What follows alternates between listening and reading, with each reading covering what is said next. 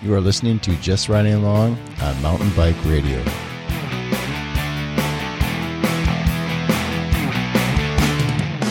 This episode is brought to you by JPaks. Check out J Paks dot com. That's J P A K S dot com. They make one hundred percent handmade goods, from frame bags to handlebar bags to basically any custom bag you could ever think up. They'll do it. So go over to J Paks dot com, and you can check them out on Facebook as well. Go to Facebook dot com slash J Paks L L C. That's JPaks with a K, J P A K S L L C. Or over on Instagram too, Instagram dot com slash J underscore Paks. Now enjoy this episode of Just Riding Along.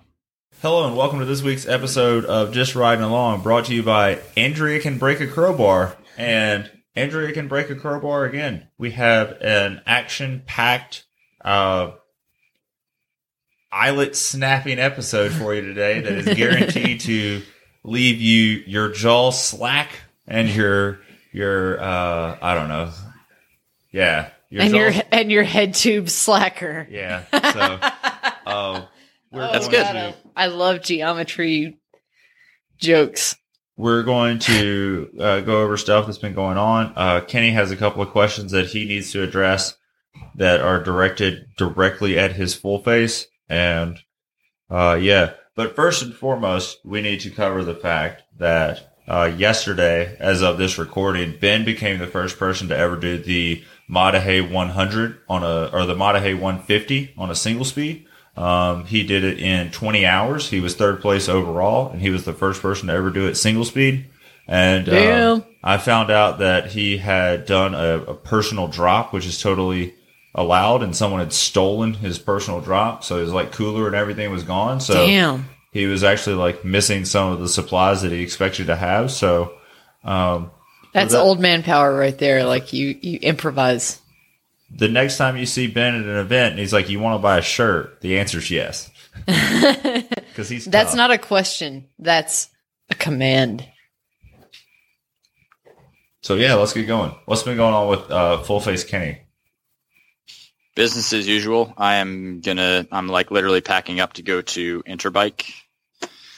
So, I mean, it's not really that exciting. I've been to one. It's like, you know, it's kind of business as usual, but I'm going to try to enjoy myself as much as I can, you know, like be a little bit relaxed. And I mean, to be honest, I mean, I already know everything that I want to buy for the most part. I'm just going to go there and like, you know, the biggest thing about it to me is like meeting people that I've maybe, you know, talked to over the phone and that kind of stuff. Like it's more the relationship building than me um, actually looking at products at this point, but I'm sure there'll be something. I guarantee there will be at least one to two cool things there. Are you going to do uh, like a, do they have an e-bike criterium?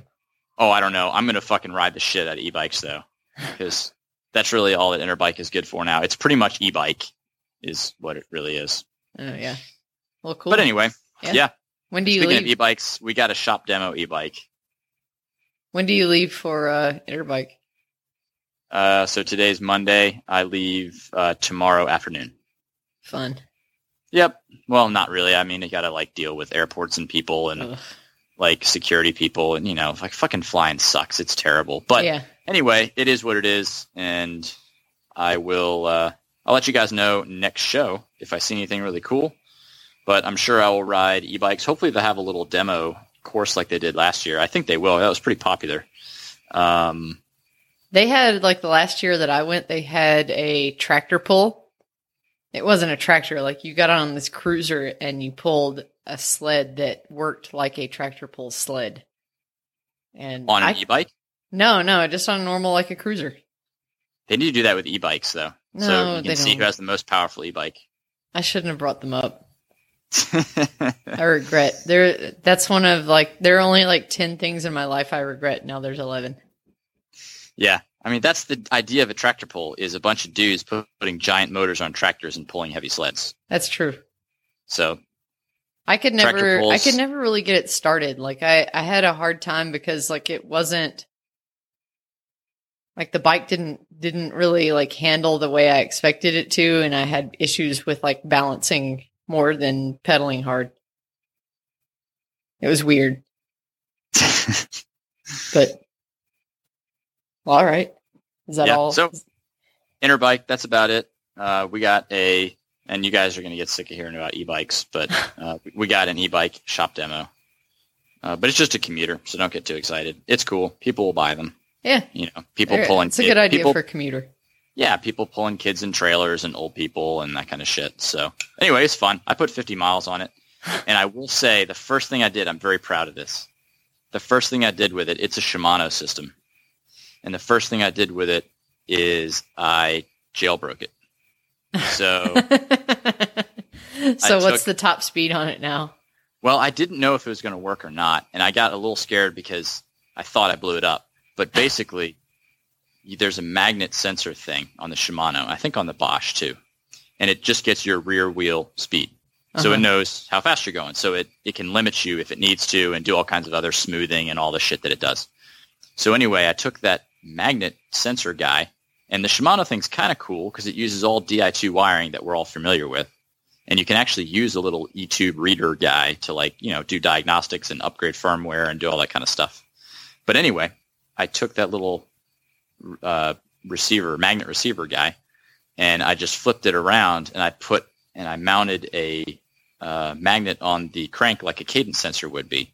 So I'm picking up crank cadence instead of wheel cadence on a uh, roughly twenty. It's like a no, sorry, it's a forty millimeter tire. So anyway, in a relatively hard gear, it was about half the ratio of the rear wheel, and it fucking worked. And it, I couldn't believe it. So I took it out, and so this thing, it was cool, and it makes good power. It's only a two hundred fifty watt e-bike. But anyway, it was making good power, but it completely caps you at twenty. It will not give you an ounce of assist over twenty, which is kind of annoying because it feels really great up to twenty, and then it just, you keep hitting this wall. It's like this rev limiter, and like you have to pedal a little bit, and then you pedal into a wall, and then it kind of picks up again, and then it stops, and it's kind of, it's really annoying actually. So with that gone, it was amazing, and it would it went straight to thirty, and then I was like, oh wow, this is amazing. And then I like stood up and I tried to hammer the fuck out of the bike, and on flat got to forty. Oh my God. A, it was on a, uh, just like a cruiser, upright this, cruiser. This counts as Kenny's story of the week, by the way. uh, so I got it up to forty on the flat, and I was pretty happy about that. And then it threw an error message, and I was like, oh shit, this is not good. I just, I just blew this thing up. But apparently, after I, after the fact of doing all this stuff, I kind of did some research after the fact, which you should do beforehand, but I'm a guy, so I don't really do that, uh, is apparently the systems are a lot smarter now, and they have like all kinds of fancy firmware in there where they can detect when you fuck with shit. So I think weird things happen, like when it detects that wheel speed was super, super high, and then it just goes to zero because you stop pedaling for a second. It's like, wait a minute, this is really weird. And then all of a sudden, you're instantly going top speed again. Uh, so I think it knows that you're trying to fool the system, and it goes into limp mode, basically. Like, you like know, a car? Like a car, yeah. When you when some, some sensor breaks or whatever, it just goes into limp mode. So I just reset it, and it's fine. But uh, anyway, it has the capability, deep down inside, it has the capability of doing a very consistent. So my, on a hybrid bicycle, my fifteen mile an hour pace, which is just cruising on a hybrid, basically, uh, would be about high twenties on this bike, maybe mid twenties. I'll say mid twenties. And then my like eighteen mile an hour pace on a hybrid would be like damn near thirty miles an hour on this thing.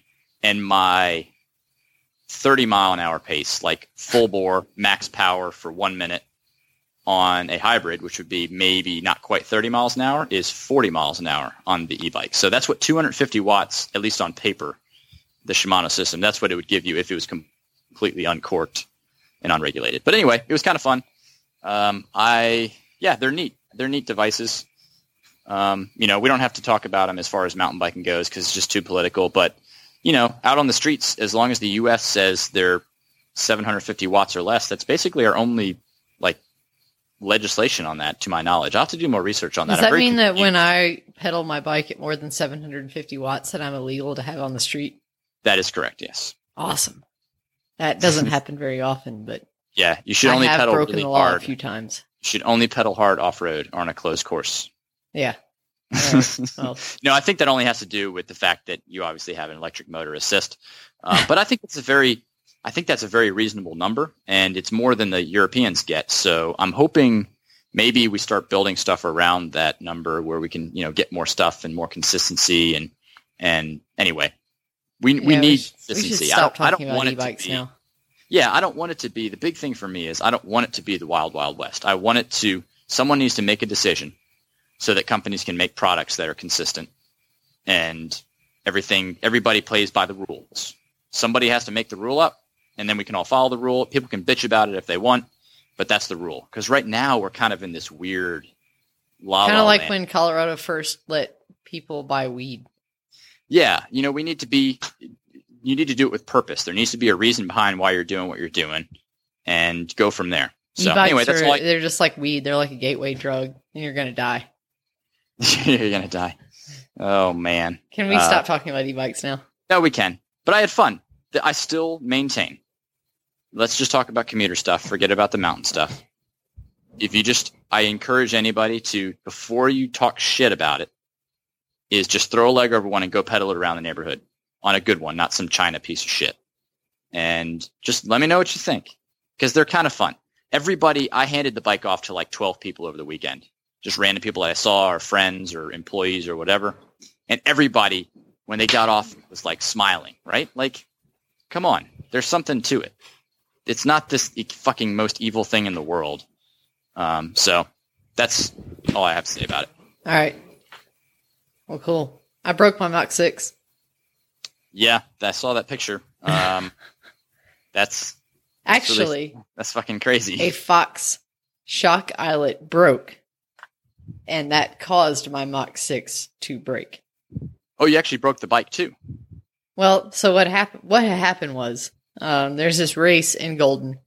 Um, that's it's it's a first year thing. And it's called the Golden Giddy Up, and they actually got permits to close down like two of the major trail systems in Golden, which is not like if, if you know like the volume of people who use those two trail systems on a Sunday is insane, and they got permits to shut them down to only race traffic. Um, so it's like a dream come true. Like everyone's like, like nice people, at least polite people are like, oh, you know, I, I don't ride fast on these trails because there's always a, even on a weekday, these trails are fucking packed. And so they did enduro, like chip timing. Um, they had six segments between these two trail systems, um, three uphill and three downhill.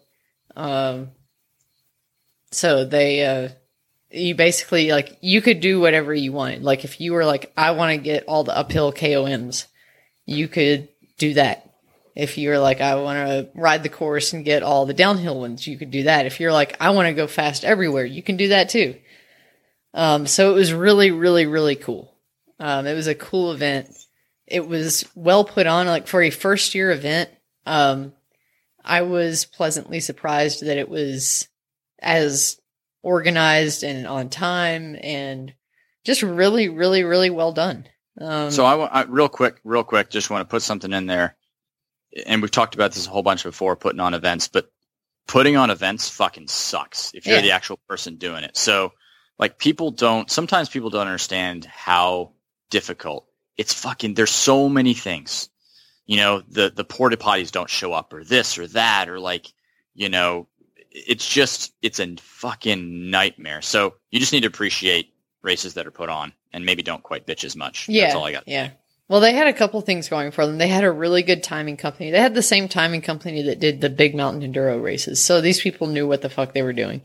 Cool. Um, then they had, uh, like the group of ladies who put on the Yeti Betty, like the Betty Bike Bash, which is an ongoing series or an ongoing, like, every year they do this race. They actually started one in Arizona now.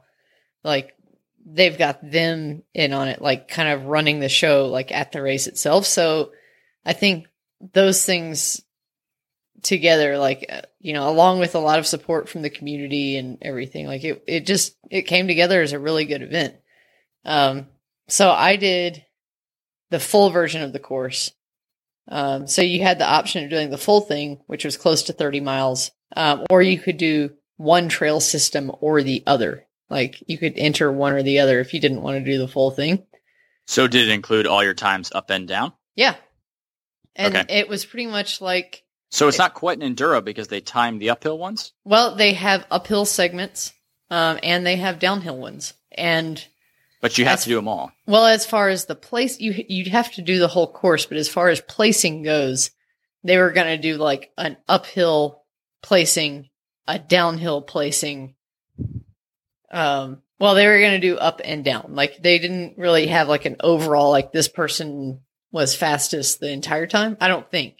Okay, I didn't that's really just pay weird that much because isn't that isn't that like the whole idea of an enduro is that you have to do a tiny bit of climbing even though it's not technically timed and a little bit of climbing in the actual run? Isn't that the whole yeah, idea? Yeah, I mean it's you know everyone's got their own their their own uh, definition of enduro, but this was well, that's cool. They called it like a so like in in a Grand Fondo, you know they have like timed uphill segments.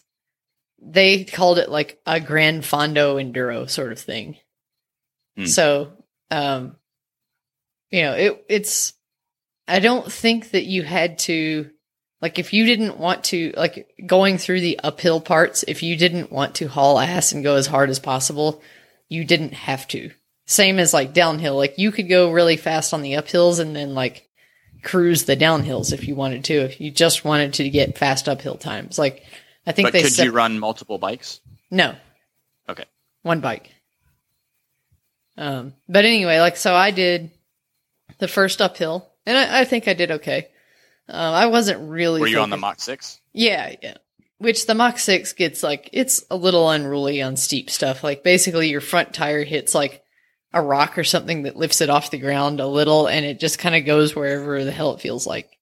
Oh, you're pretty nice to that bike. I rode it uphill and I was angry, but that's how big slack bikes are. Like that's how slack bikes go uphill. It's like the front wheel wants to be off the ground, which is awesome going downhill, but sucks going uphill. So, um, yeah, I mean, I, I rode it and it was, it was fun. I mean, it's, it's okay. I'm pretty used to it uphill. Um, but it's still just not all that fast uphill because it's, you know, it's a little heavier and it just doesn't steer that well. So a couple of times I had to like dab where I wouldn't normally dab if I was on a different bike. I think you just like bikes uphill. For some yeah, reason. I do. It's I really do like, weird. I like riding up and down. Yeah. Every every bike I've ever talked to you about, you're like, yeah, it was pretty, it was pretty good uphill. you, rode the, you rode the fucking W F O. You're like, it was great. Climbed great. I just climbed like a, you know, a thirty pound bike. Yeah. But it so pedaled you ride, okay. Did you ride that V ten Carbon? Yeah, it was great. Rode it uphill. Yeah, probably. um, Anyway, so I, I did the first stage and it was good. Um, I went through an aid station where they had jello shots and I took like half a jello shot and it was fun. Um, rode a little bit more. It was probably from there, from like the end of the first uphill stage to the beginning of the first downhill stage was probably like half an hour of pedaling because you had to climb a little bit more and then you had to ride the road for like a mile and then Uh, once you're back on the trail, like you got to the start of the second stage pretty quickly. Um, and it was down Apex or Enchanted Forest and Apex trails. And if you're not from around here, you don't know what the hell those are. But if you are from Colorado, you probably heard of them or ridden them yourself. Um, and Enchanted Forest is really, really cool. Like it's, it's neat because it's got a lot of thick tree cover and the soil is a little bit loamier and, it's not loamy, but it's for around here where it gets like super dry and like, like marbles. Uh, it's definitely got a lot more grip than everywhere else. And so uh, I was going through Enchanted Forest and it gets pretty rowdy in some places. Like it's got like root steps basically down like really steep sections.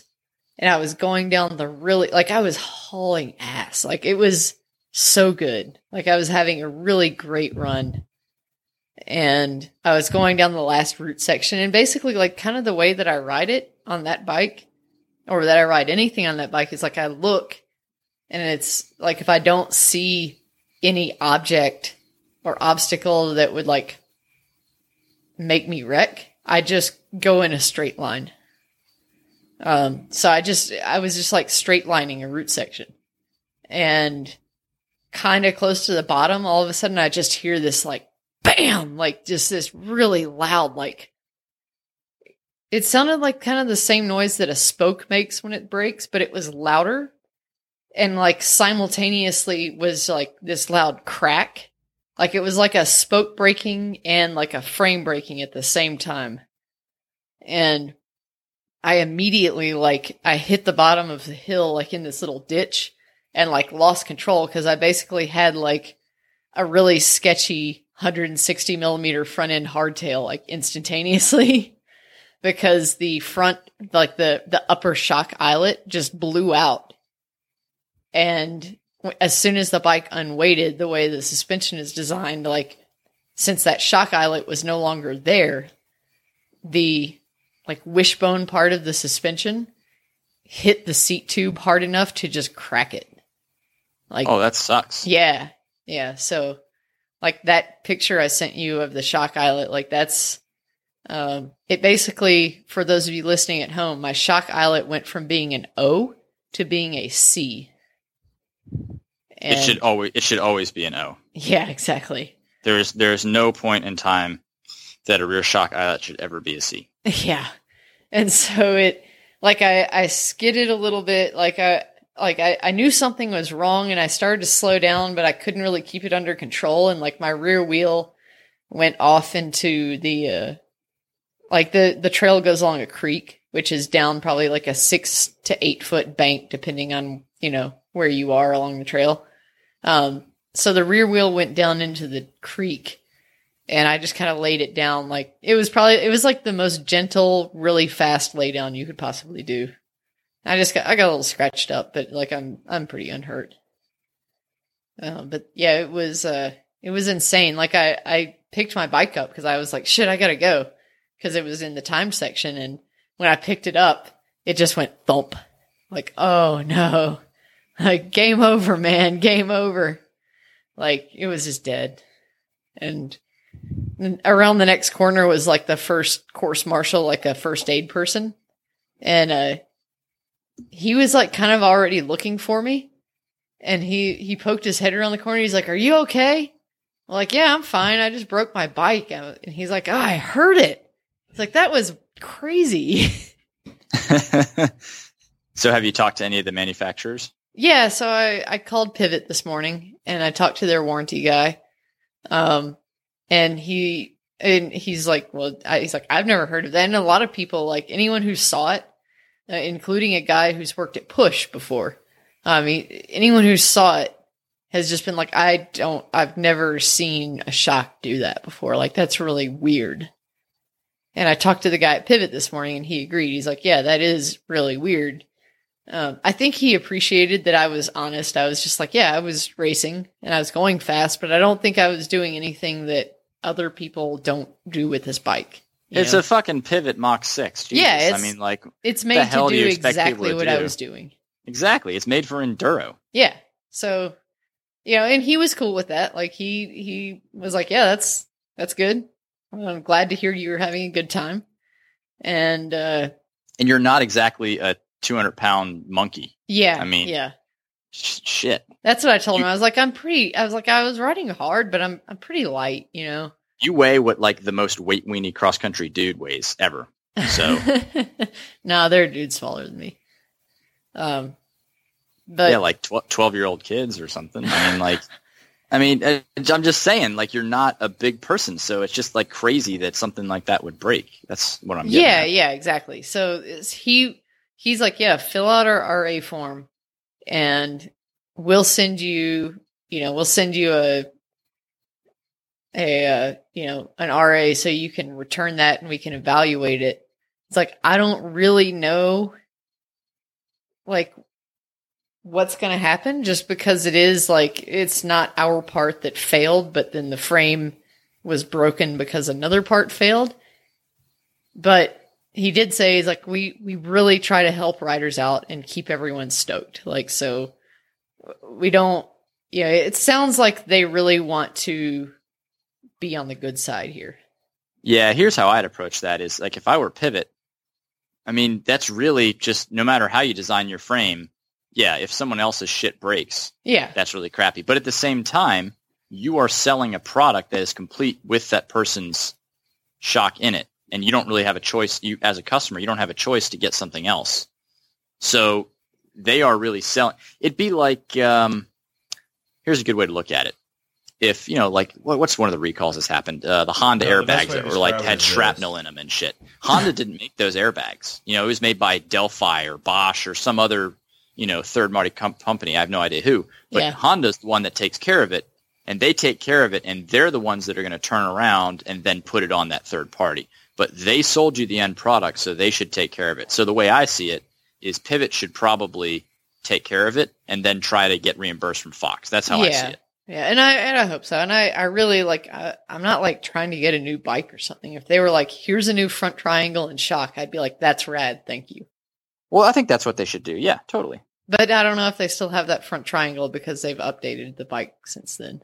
Oh, okay. But I hope they do. Like, I don't care. Like, if they had, like, a a pretty new, like, demo front triangle, I would take it. I just want, like, a working bike that still has a warranty, really. Like, that's my goal, is to have a working bike that has a warranty. You should get a twenty-niner. They work better.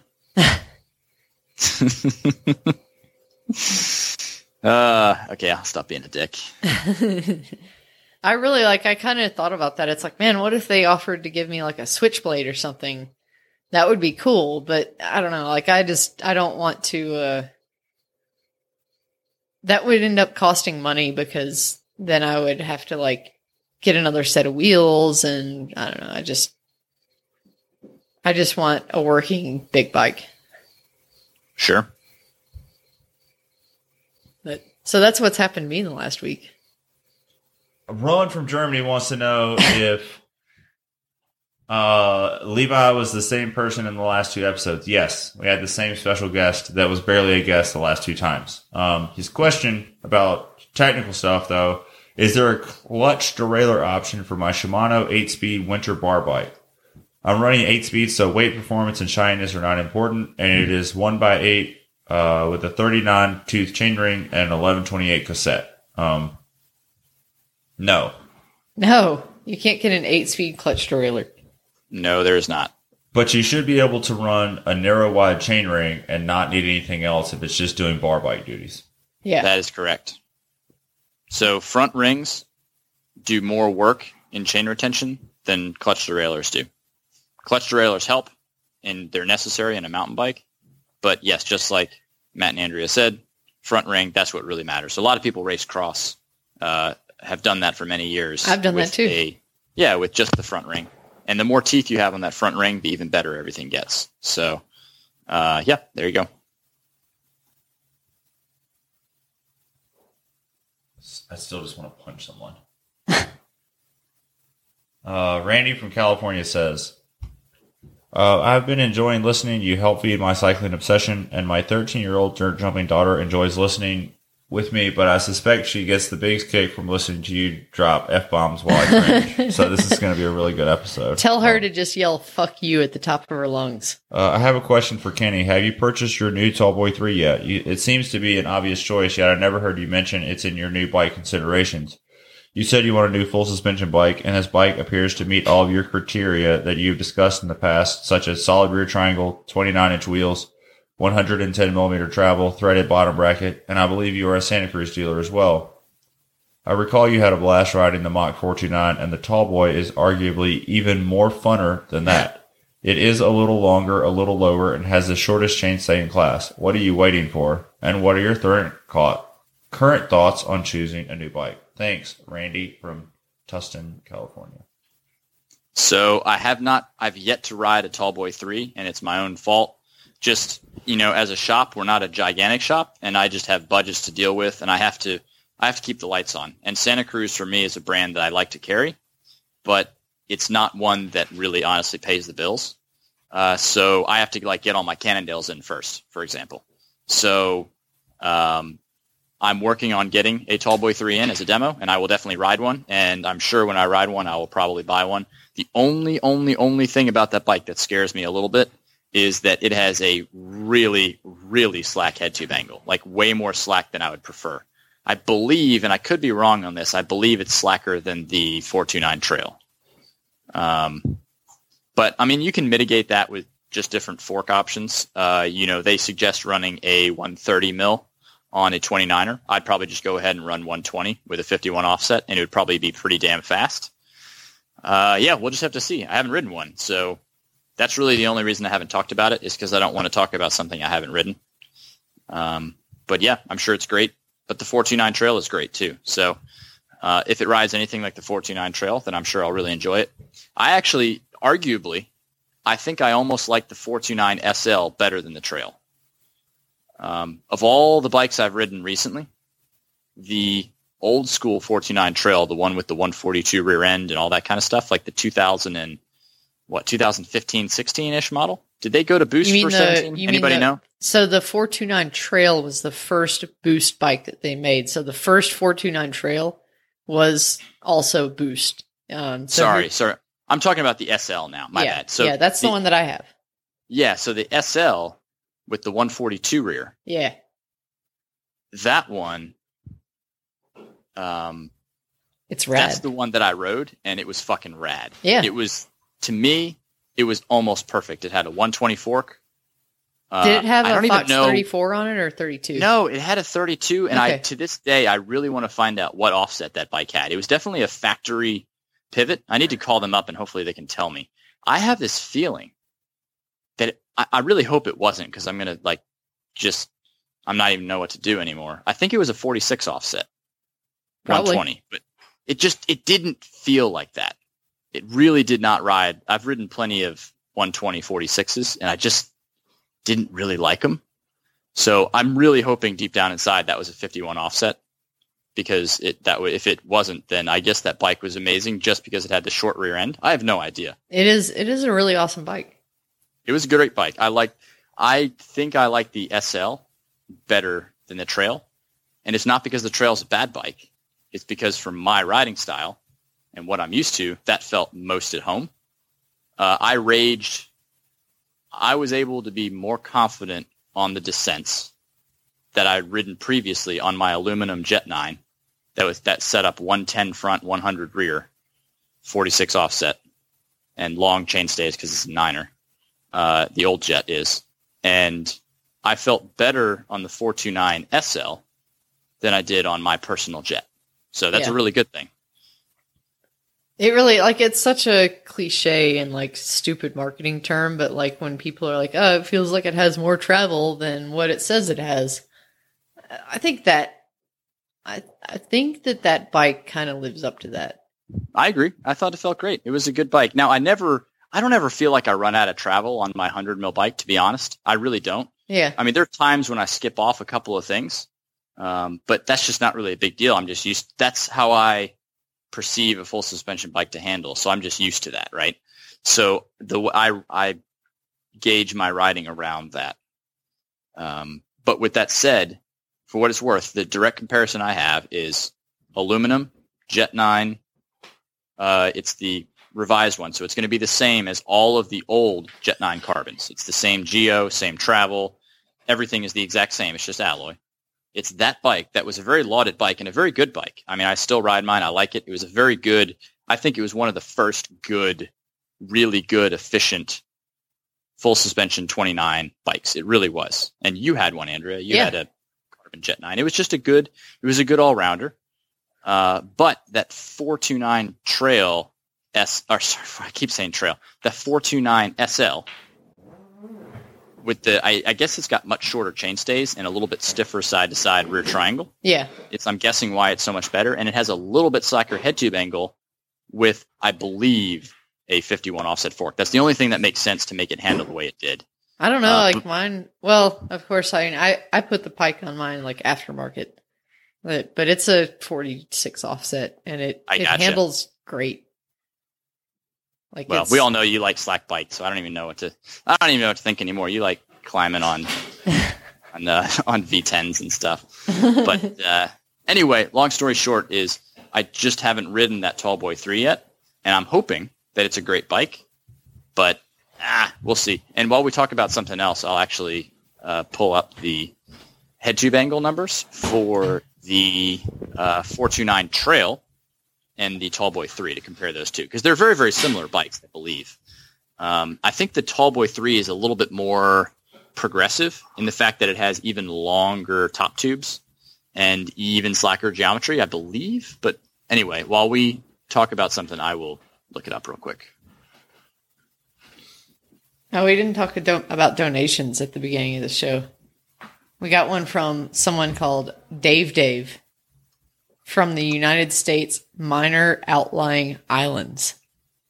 And Dave Dave gave twenty-five dollars. Damn. We have minor outlying islands? Yeah, I don't even know where that is. What what what are those? I mean, they're somewhere in the ocean. Well, yeah, thank you. Or does that mean, is it like a little... Is it like a little sand island in the middle of some lake in like I don't know, Alabama maybe it's like in Mi- Lake Michigan or something. Yeah. So he's part Canadian? Possibly. He probably has internet on his island, though. I hope so. I don't know how he would listen to us. Do you think it's like a private island? Definitely. Um, did you find what you're looking for yet? I am looking right now. Okay, so... Head tube angle, sixty-seven and a half on the four twenty-nine Trail. Um, okay, that's cool. Let's look at the... And I'm assuming that's with a one thirty fork, I think is what they spec that sucker with. Uh, so we will look at the... What else we were comparing to? Oh, yeah, the Tallboy three. Their donations? That's it. Well, cool. Do we have any other listener questions? Um, I don't know. Matt kind of abandoned. He had his computer set up with everything, and he just walked off because e-bikes pissed him off. Man, it's uh, it's pretty uh, cranky. Yeah, it looks like we do. Oh, this one's kind of long. Um, this is from Adam from around the corner. So, by the way, I'm totally fucking wrong. um, so the Tallboy three. And I believe this is with a one thirty fork as well. Um, they they recommend you use a one thirty fork in the twenty-nine setting. And no, maybe I have that wrong too. Shit. God damn. Do you remember? Kenny. I think they tell you to use the longer fork with the twenty-seven and a half plus wheels. Yeah, and that's the usually how they do that. With the twenty-nine. Okay, let's just assume this is with the one twenty in twenty-nine. I think that's right. Where's the somewhere they usually tell you what fork length they tell they do with here, but. Uh, okay, here we go. one thirty fork for twenty-seven plus, one twenty for twenty-nine. So it is technically a little bit different travel between the two bikes, uh, but it is sixty-eight degree head tube angle on the Tallboy three. So it's a half degree steeper, but it is a shorter travel bike as well. Yeah. So I think they're going to be relatively similar, uh, similarly behaved, and I think the chainstay lengths are actually really similar. Uh, do you know, Andrea, off the top of your head, the new four two? No, the four twenty-nine Trail is a boost. Okay, yeah, and the one I rode was definitely a boost one forty-eight rear. Okay, cool. Yeah. Got it. It has to be. That's the only way that the four twenty-nine Trail is made. Ever. Okay. So, yeah, I think they're going to be actually really similar bikes. So, and I liked the Trail. It was a really good bike, but the fact of the matter is I I liked that you're, one more. You're a short travel bike guy. Like, I, I get it. It's all right. I am, and that's and that's cool. I, I had more fun. This is going to sound really silly to people out there. But if I had a choice today of a lift run service bike, I would ride the four twenty-nine Trail. That's what I would ride. And if I had to go pedal up that mountain, I would ride a four twenty-nine S L. Yeah. But I, I'm weird. That's what I. That's just what I'm comfortable on. Um, I'm not going to go raging downhill on a bike I'm not comfortable on. And it's just as simple as that. Yeah. All right. Um, well, I'll read the next question. From Adam from around the corner. Hey, J R A gang. I was going to ask Matt this question individually, but being that cross season is kicking off and my question involves mountain bike components, I thought it might be worthwhile to ask on the air. I recently converted my cross bike back to a one by setup from the MacGyver two by setup it had after picking up a new road bike. Shout out to Matt at Wheat and Wheat Ridge on that one. Woo woo. After dropping a chain in the first race back on the one by setup, I decided it might be time to upgrade my Force non-clutch derailleur to something of the type two point one sort. So that like kicks in the ass what we just said about you can race cross without a clutch. Um, well, yeah, you can, but yeah. you know, can't guarantee anything. Yeah, that's true. I mean, yeah, I mean a pivot, uh, a pivit Mach six shouldn't break, but sometimes without wanting to drop one hundred plus dollars, uh, doll hairs on a Rival one derailleur, or better yet, one hundred seventy-five plus on the Force one. W T F, not worth it, almost identical in weight, I decided to go the cheap route and get a G X two by ten Type two point one rear derailleur. I searched all over and couldn't find anything on the interweb indicating past success using the G X slash SRAM road combo, but I know that X one, X X one, X O one, et cetera have proven successful from what I read up on SRAM spec sheets. It sounded like it should work just fine. Here's the dilemma. I've set it up the same as I would any other road rear derailleur, setting the limit screws and adjusting chain length like any normal one by setup. However, I cannot get it to shift into the largest cog. Keep in mind, this is a ten-speed setup with a red shifter. What gives? Did I miss something with the initial setup? Did something change in SRAM's designs causing compatibility issues between older generation road and newer generation mountain parts? It also appears that when the derailleur is shifted as low as it will go, there's much more room between the top pulley and the largest cog than usual, even with the B-screw fully adjusted. It's a mid-cage derailleur with an eleven twenty-eight cassette.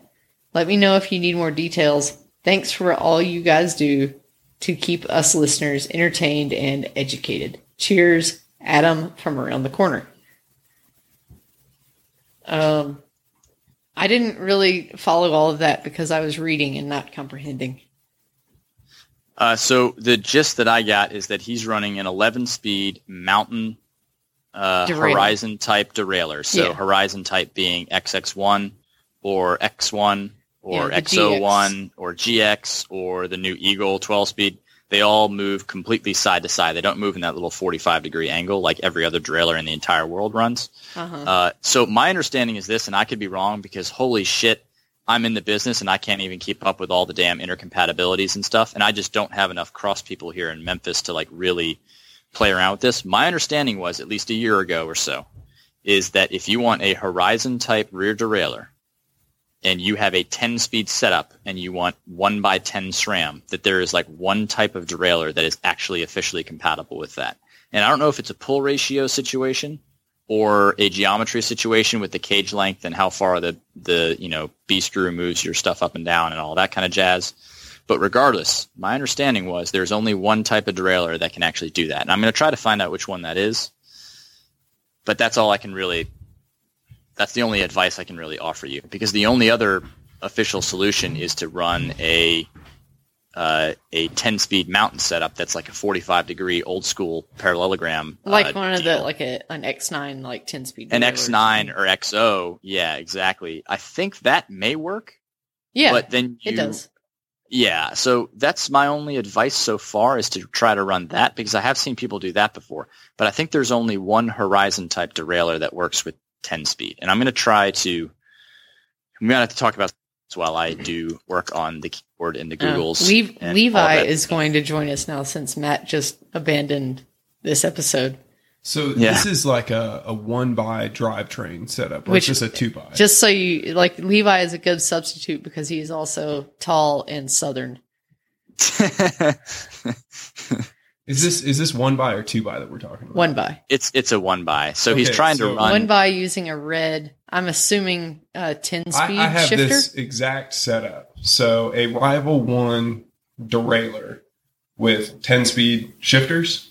Yeah. Yes, yeah, and ten speed that, cassette. That's what's on my Crux right now. But he's no, he got a, a G X uh, rear derailleur, not a. Yeah, he said I, he didn't want the Rival uh, one because well, I it did was that expensive. Also, the G X. Uh, type two mountain derailleur uh-huh. with red ten speed shifters should totally work. I never ran an eleven twenty-eight cassette because I'm a pussy and I have to have easier gears than that. But uh, I have a nine forty-two E thirteen cassette with that uh, Rival one. And before that, I had an eleven thirty-six cassette with a G X Type two rear derailleur with red shifters. I mean, like the old red shifters. So you think there's something else going on besides compatibility? Well, yeah. I think it might be, part of it might be the smaller derail. Oh, sorry, the smaller cassette, because he just doesn't have cogs as close to that uh, upper pulley as he needs to have. So it's always going to shift slower than it will with, let's say, an eleven thirty-two or an eleven thirty-six or even bigger. But, uh, because but that, those that derailleurs derailleur- shift fine on the, like, if you had in a like a ten forty-two cassette, that derailleur shifts okay going like fifteen, eighteen, twenty-one or whatever they do. Like it shifts okay on that end of the cassette. Why would it matter if it just stopped ah, at twenty-eight? There's something else to think about. So on those derailleurs, they're really fucked up. The way they the B screw tension is also slightly determined by your chain length. So if your chain length is wrong, like way wrong, oh, okay. then nothing's ever going to line up right. Because the way those things work, they don't Uh, the pivot is not on the actual upper pulley like a lot of other derailleurs are, or at least close to it, like the eleven-speed Shimano, uh, Shimano stuff is. It's way, way offset. So if you watch that thing, if you just um, if you have no chain on your derailleur on a SRAM like eleven-speed Horizon type, like X X one, and you swing the bottom of that hanger or the bottom of the uh, pulley cage, watch that upper pulley. It it moves drastically. Uh, up and down, uh-huh.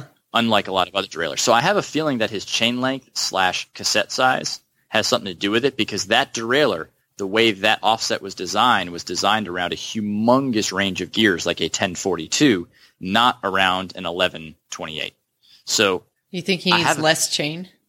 Um, I can't think of it mentally because I don't have it in front of me. I don't know what yeah, would I be. Have to look at it. Like in I don't know what would be better in his situation. But I have a feeling it's it's what I said earlier, which is I think there's a specific derailleur that was designed, that's a Horizon derailleur that was designed for the smaller ratio of a ten-speed kind of road cross type deal. Should, I'm actually looking clutch, on like he should get out. his uh, he should get his bike shop to call the SRAMbulance. Yeah, because SRAM's really good about that. You can, I mean, SRAM's going to tell you that what you have is not going to work. But they tell you a lot of things don't work. So, I mean, yeah, just because they say it's not official, but what the nice thing would be is to ask them what is the official solution to it, because I don't know off the top of my head. I'm looking right now. If is we there, can, just ask them, is there a Horizon type derailleur yes. that will work with a red shifter? ten speed. ten speed. ten speed. That's the key, is ten speed and Horizon. So well, let's, I mean, ten speed. I have an eleven speed rear derailleur. Uh, Rival one with ten speed shifters. The exact actu- actuation hasn't changed between ten speed and eleven speed. So you can run an eleven speed, you know, road shifter and a ten speed uh, G X mountain derailleur, and it'll shift a fifty thirty-four, eleven thirty-six with a type two clutch. I could tell you exactly a guy on Instagram that's running that setup. Actually, a guy on Instagram is doing it. It works. He he's got a he. I don't know. So yeah, a guy on Instagram also owns a, a Lamborghini Gallardo, but but he really doesn't. I don't see why it wouldn't work. So. I mean, yeah, it just make sure he should make sure that he, if anything, call up SRAM and ask them the same thing. Like, so here's what's fascinating: is I am not seeing. If you, this is on quality and this is just how a search filter works, but I don't see any ten speed compatible Horizon derailleurs at all from SRAM. Hmm. So they do, and might, I don't that even might just remember. Be a, that could just be a filter mistake. You know, I, I'm not saying that's the case, because I swear to God, there's some, there's one derailleur out there that is labeled as being officially compatible with ten speed stuff. And this is what's confusing is they had, for a short period of time, they had this whole gruppo called, and by the way, SRAM, you need to fix your shit, because you have way too many goddamn gruppos, and like they're all the all fucking the X's same. And ones and shit. Well, what the hell? I mean, he says Rival he got one. A G X two by ten Type two point one rear derailleur, so it's made for so, ten speed. They also used to have a C X one, and I guess they discontinued it, and then they have a Force one, and a Rival one, and then G X one, X one, X O one, X X one, X X one Eagle. Fuck me, like. It's crazy. Oh wait, here. Get wait. What is this? Sorry, I'm, I'm, I'm cruising on the. Oh my God, they have an E X one too. What the hell is that? I don't know what that is. You haven't sent N X either. Oh, E X one. That's for an electric cis mountain bike. That's okay. the that's the e-bike uh, one by Horizon derailleur. It actually says it right there. That's crazy. Uh, X oh one D H. Oh, that's a whole nother weird thing. I think that one's like the one by seven shit. Uh-huh. Yeah. Okay, so, so forget that. That's not it. Um, sorry, I, I just don't looking. understand why Wait, this isn't is working. That, that I mean, could go back to that other question that dude had about his bar bike. He could get what that. What was the question? Remember the, the last du- one of the last dudes asked if there was an eight-speed clutch derailleur for his bar bike? Oh. So yeah, there is like a downhill one speed that he could get. Hell yeah, I forgot speed. about that. Uh, by the way, G X one is available. It's one of the few groups, I think, that you can get two by eleven if you want to do that. They make a long cage version. It's basically all that all that means. Uh, so this Force one shit is... Well, the G X, I guess my like my little moment of confusion a minute ago was that it's a two by ten rear derailleur, G X rear derailleur, but it's mountain two by ten and not road two by ten, which just means it shouldn't matter. Yeah. Oh, he's running two by? Well, he's running one by, though, I thought. He is running one by, but that derailleur okay. is spec'd as a two by ten type two point one mountain rear derailleur. Okay, so here, I found it. I fucking found it. So, SRAM, and I don't know if all derailleurs are this way, and just this is the only one that's labeled on quality like this, but here we go. SRAM Force one, eleven or ten speed, X-Horizon rear derailleur, medium cage, thirty-six tooth maximum rear cog, formerly Force C X one. There you go. I think that's the one that you need to purchase. Well, yeah, he said he didn't get that because it was it was expensive. Well, now you got a part that's cheaper that doesn't work. So I don't know what to say. Yeah, he said he skipped on getting the Rival or the Force one because they were more expensive. And the Force one was way more expensive and not really lighter. So uh, just like I said, it was that C X. There used to be this C X one group, which apparently is now Force one, which is also somehow retroactively compatible with ten speed. I don't fucking know. It's weird. And for all I know, this derailleur, this Force one, eleven slash ten speed thing that we're talking about, uh, that might very well be the exact same geometry as one of these other derailleurs. I have no idea, but that's the only one in text that I've ever seen in real life that says officially it's compatible with like a smaller cassette and ten speed. So yeah, that would be my suggestion is for whatever reason, if you can't get it to work with your particular setup and your chain length and all that kind of stuff, um, you might just have to suck up and buy the Force One thing. I would, if I were him, I would call SRAM and ask them um, if that should work. Um, also, just elim- eliminate any other thing that could be wrong. Like, yeah, I know you're. So that happens sometimes um, as a mechanic. Is you put something like that together, and you're worried about compatibility. So when something doesn't work, you're like, oh, it's a compatibility problem. When really, like your kickstand is clamped on your derailleur cable or something. Like that's like, be sure you check for other stuff like that. Don't get stuck in the box of just thinking compatibility because it could be something else. So the one thing that I have not personally done is I have not spent enough time messing with cable pull ratio differences between SRAM ten and eleven road and mountain stuff. So I just don't, yeah, I don't know. I love fucking around with that stuff, but I just haven't had enough of them in front of me and enough like demand for people to want to do these weird hybrid things that I've never done that before. So I just don't, I don't really know beyond what the text on quality says, which is uh, that that Force One is supposedly officially compatible. Cool. I feel like that should work though, because I, I had that. I, feel I like. kind of feel like it should work also. I think it should work as well. But I think you're going to have to be really cognizant of your chain length because it's going to be super important. So if you guys ever, anybody out there in listener land, if you ever get bored and you have like an X X one mountain setup with a giant cassette or an Eagle or whatever, is go play with chain length. Like take a link out, you know, add a link, you know, or just kind of like, you know, squeeze the chain together a little bit so you can see what it would be like with a shorter chain and watch how much difference it makes on your B screw adjustment. It's insane. Yeah. Oh, man. So on this list of stuff to talk about tonight, under new shit I probably hate, are Loop Wheels. Have you seen those? No, I haven't seen them. uh, go to loop wheels dot com and look at mountain bike wheels. Oh, are they made by E thirteen? Uh, no, I think they're made by Loop Wheels. Okay, hold on. Instead of spokes, wheels, they have loops. Bike Rumor. I don't think Loop it's wheels, on Bike Curl, Rumor. Carbon fiber. Maybe it is. Well, this is in two thousand thirteen.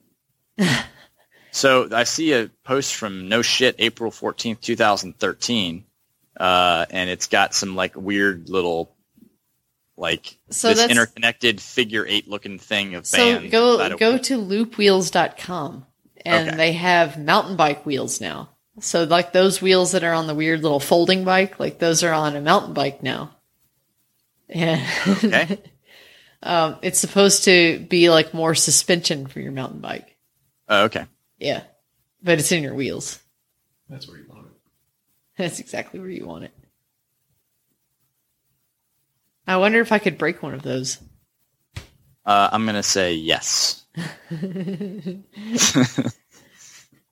gonna man. I'm going to say yes more than no. Okay, here we go. Commuter bikes, mountain bike. There we go. Oh, look okay. at that. One. It's on like a Nexus hub with a coaster brake. Yeah, that's... interesting. So is it like I def- a leaf spring? Or is it like- I definitely yeah, it's like three leaf thing. Springs inside of a wheel. Yeah. When you have a picture of a bike that has like a twenty-five point four bar and like a W T B Laser V saddle and a fender on the back, like I don't automatically trust what you're That's a selling. Really high-tech looking fender. fender also? Don't forget but about it that. It does have a down-tube fender. That's pretty fucking baller. That is... But keep your knees clean. That's a, and a super high-tech crank. Fender. Yeah, and got a, a super square, high-tech square taper crank, and it like a two point oh rear tire and like a two point eight front. It's a triple. It's got a triple. What that actually looks kind of like a like a mullet bike. Like that might be a twenty-nine front and like a twenty-seven point five yeah. rear. It does. So for you folks out there trying to you know produce new products, even if your product is actually awesome, no one's going to trust you if you have like some fucking no-name brand Motobacane piece of shit aluminum hardtail with. Like a nineteen ninety-seven uh, leftover Manitou R seven fork on it or whatever that thing is. Like, come on. You got to try a little harder than that. And these pedals, oh, my God. It's those fucking Shimano pedals that people bring in that they claim they like, but they're always broken. They like that weird extra little spring thing in the middle. And, and it, oh my like the, God. That outer plastic cage rattles around because they're broken. Yes, every single one I've ever seen is broken. So I automatically do not trust anything this company is doing. The picture uh, shot from the non-drive side, too, which I just... I also see, this is an aluminum wheel, and it has Allen heads bolted through the rim hoop into their little device and shit. Like, you got to make a better solution than that. That's ridiculous. It's just so, like, you know, it's like spoke nipples, but they're four millimeter Allen bolts. Yeah, so I already don't trust this thing for shit. And that thing has... It's a Sturmey Archer internally geared. I think that they need to send me one of those to see if I can break it. I wasn't going to try and break it. I'm just going to ride it like normal. It's smoothing oh the gosh. ground. It's faster and awesome. Those are three of its selling points. Just That's awesome. I don't awesome. know how you quantify awesome, but they probably did. Loop wheels feel different and better. Once you've tried they feel it, different. You won't go back. Yeah. You won't look back. You won't look back because your wheels are broken. Oh, my God. Yeah, this is marketing at its finest right here. It's awesome because they feel different. You oh feel like God. You're powering through, not bouncing over. Oh, man. Oh, man. I mean, I get what they're trying to do, but, yeah, you need to get some people who actually ride mountain bikes to do this stuff. So, not cool. Did we already right. talk about R E I and uh, Salsa? No, we that was something that we were going to reserve for a later show because I think it was going to be a rabbit hole. Um, and we're already like an hour in, so we should probably we should probably uh, deflect that one for right now. All right. I mean, we can talk about it if you want. I don't no, really have cool. a lot of opinions either way about it, to be honest. But uh, I don't either. But yeah, I'm kind of indifferent. The way I look at it is this. This is how I'm going to leave it, is I don't care. So these independent or these uh, these bike companies, let's say it's Cannondale, they need to respect their current dealers. You don't cannibalize your current dealers. So as long as whatever business decision they're making is not cannibalizing their existing dealers, like putting too many dealers in one geographic location and et cetera, right. et cetera, um, I don't care really who carries what, because the fact of the matter is, if that store is good at carrying what they're carrying, and it's not a price issue. So it's very different if they're letting some big box retailer get a different price as far as buying power goes, or they let them sell below M S R P, or have other little spiffs and perks behind the scenes and shit to make the deal better. If at the end of the day, R E I is a better retailer than I am as an independent bike dealer, that's my problem, not Cannondale or R E I's problem. Yeah. Uh, so I need to be a good independent bike dealer. I don't need to just sit there and bitch and moan that someone else is carrying my product. Uh, look, if R E I really does good and they support their shit, then they're doing good, right? Like, it, it's like being, you know, I, this is kind of a bad example because I think Best Buy doesn't really have very good support, but it'd be like in the old school days if you were a little mom and pop electronics store and then Best Buy started popping up and carrying like kind of the same stuff that you carried, but they just do it better. Like they have better marketing, or they have, you know, people on the sales floor that are friendly, or whatever it is, right? And again, Best Buy is probably a bad example, but if Best Buy is more successful at carrying that same stuff and they're selling it at the same M S R P, then that's your problem, not Best Buy's problem. So I don't really, on the surface, I don't have any big issue with it. And, you know, if uh, the only person that's, that should really have issue with it is somebody who currently sells Surly, who feels like they're being cannibalized. Like if they... In Salsa? Yeah. Or, oh, I'm sorry. It's Salsa, not Surly. My bad. Yeah. So... if it's a current Salsa dealer and they're next door to an R E I and they've been a Salsa dealer for uh, ten years, and R E I comes comes around and they give them this huge account, and, you know, let's say let's say that store has been doing amazingly well with Salsa, uh, that they sell, you know, one hundred thousand dollars worth of Salsa a year, whatever that number might be, and then they just give the account basically to R E I. That would be kind of a dick move. That would be uh, a dick move. Because you have a currently high-performing dealer who does it. But I think what you're probably going to find is that a lot of these Salsa dealers are probably underperforming. So Salsa as a brand is trying to push their stuff. I mean, yeah, you know, the only store I've ever been in that has a lot of Salsa stuff and really seems to like sell the shit out of it was uh, Bobby's shop in Stillwater. Um Oh God, District Bikes, uh, District Cycles. Was that it? Yeah, it's District, and pedals all the fuck on stuff too. Okay. Well, Matt has an opinion, but he's giving it from the other room. I think I'm getting fucking sick, and I'm stressed the fuck out about it. But yeah, so I mean, he was saying there's a, there is a store in Denver that sells a lot of, uh, it's in this, it's in Littleton, which is basically, there is an R E I, um, not far from it, um, that sells a lot of Salsa. So the one I was talking about is District, and that's in Stillwater, and there is not an R E I in Stillwater. Um, and they sell the shit out of Salsa, and they have like a whole community, um, around that shop. And so like they, they use that to sell a lot of their bikes, and it's it's a cool place. Um, but, but I'll, I'll bet you a lot of those people are still going to continue to go to that independent bike dealer and not R E I, because they want the experience, they want the people that know the stuff. And I'm not saying that R E I is going to do a bad job or their employees aren't going to know anything about their product. It's just that, you know, if you are really good at what you do and you create the experience and you support the people and you like put on group rides, that's what's really going to draw people in. Uh, providing good service, that's really what's key. So... Uh, also, I think Salsa, for example, does really well. Um, just a few people I've talked to, they do really well up in, uh, I don't know what area of the damn country you call it, but, you know, Michigan, Wisconsin, the kind of fat bike yeah, uh, yeah. areas that Salsa does really, really well there, in a few shops that really have embraced their product yeah. and pushed it. And they like are hosting fat bike races, and like, that's yeah. good. That's really cool. But they, those I B Ds really worked hard to create those experiences. And and it pays off. So I don't think R E I coming in and carrying some Salsa bikes is going to completely destroy that. Yeah, um, I think so that. If you're yeah, good at what you're doing, you're I fine. think you're right. Um, I think that the the shops that sell a lot of Salsa now, it seems like they have, like you said, like there's a community built up around the shop, and there's that is not the sort of person that's just going to up and go and be like, oh, I'm I'm going to go shop at R E I now. Yeah, they're not going to do that. I think the only people it's going to hurt were the people that were kind of carrying Salsa on the periphery as kind of a secondary thing, and they did it just because there was a little bit of interest, and they had, you know, at the time, let's say somebody wanted a Salsa Bear Grease Carbon, right? Like that was a very, that was the only bike of its kind for a little while. And you probably had some people, some bike shop owners who were fairly savvy who said, I'm going to carry a couple of those models, but I'm not really going to like push it. And they kind of got word out that they carried that model, and people just came in because it was the only place to buy that bike. And they, in turn, made some money off of that. But I don't think they really properly embraced it and pushed it. You know what I mean? So I think some of those periphery dealers are going to be the ones that'll lose business.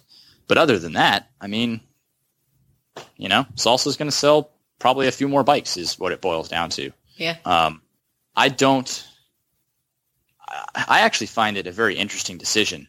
And it's not so much – I actually think most of the risk is on R E I. And not so much on anybody else, because I just don't think R E I is going to sell that giant a volume of Salsas. Yeah, I but think ma- most maybe people I'm just that wrong. Go to R E I to buy a bike are looking for like more of a budget kind of bike. Yeah, and there's not really very many inexpensive Salsas. The only thing I can think of, and I could be wrong here, this is total speculation. So you can call me a dickhead, or you can call me from Salsa and tell me I'm completely wrong or whatever. I'm just totally guessing out here in left field as to why this happened and how it's going down.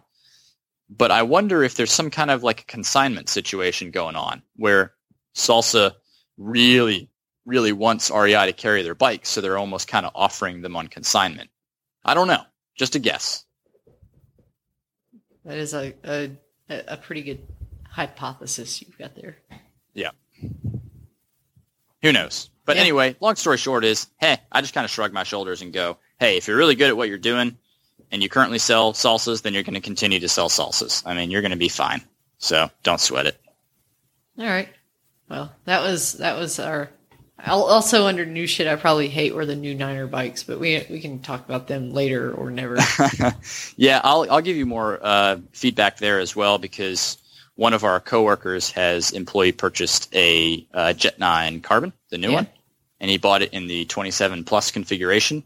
And, uh, you know, I haven't ridden with this particular guy a whole lot. So, um, you know, he's a really strong rider, but definitely very new to the sport. And he definitely has a lot of technical ability, but not quite the engine just yet because he's just kind of new to it.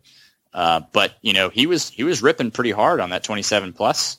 I'll give him props for it, and I rode it around a little bit, and it's definitely, without a doubt, that fucking thing is slow on, yeah. like, flats and on the street. It's, like, miserable to pedal that thing on flats. Uh-huh. Uh, but, I mean, it's kind of a cool bike. It looks really good, and it definitely hooks up in the corners. Uh, I'm very interested to see, uh, in a very short period of time, we're going to uh, get him some twenty-nine regular wheels, and we'll set up twenty-nine wheels on it, and we'll see how it goes. The Ooh, fork back is just... back-to-back testing. Yeah, the fork is ridiculously insane. It's got a pike on it right now, uh-huh. and it is set at one forty. That is ridiculous.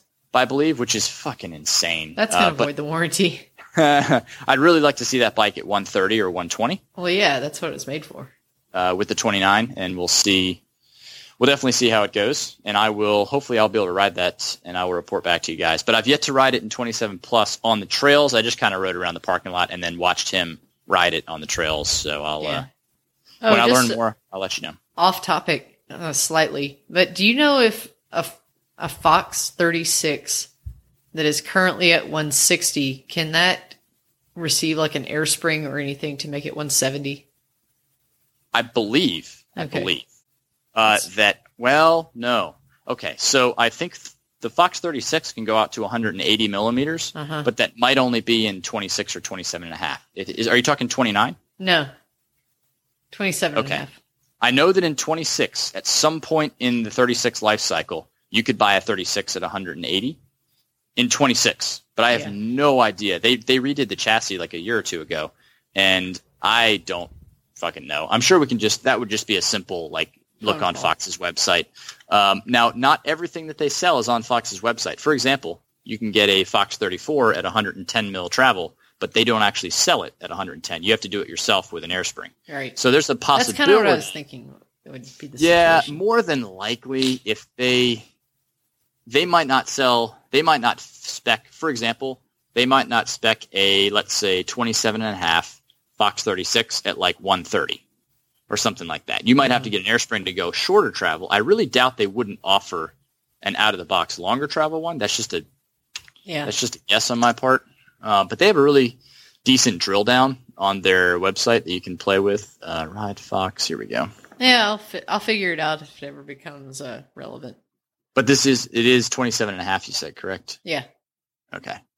Yeah, it's pretty easy to do their little, um, whoops.